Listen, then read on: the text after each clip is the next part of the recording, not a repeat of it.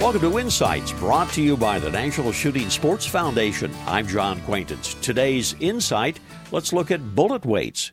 You know, bullets are made on machines, and machines, although they are precise, can vary somewhat. Okay, just the way they're designed.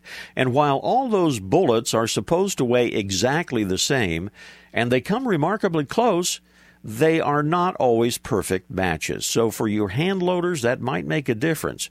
Here's a great truth. One that's a little lighter than standard is not going to print on a target the same as one that's a little bit heavier. Okay? So this is where your scale comes in handy when you're reloading.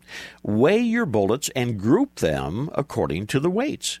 Then group the completed rounds according to those weights. Now, you'll find that slight variations in powder weights don't make as much difference as variations in the bullets themselves. Swaged bullets, they're not as apt to be as far off as cast bullets. Some contain imperfections in the lead, and your scale will indeed tell you which is which. Extreme differences in bullet weights and uneven thicknesses in jackets, they're the main reason for flyers four bullets group on target exactly where you want them, then the next one is two inches off. Who wants that? Weigh your bullets. This reminder visit the National Shooting Sports Foundation website at nssf.org. This is John Quaintance.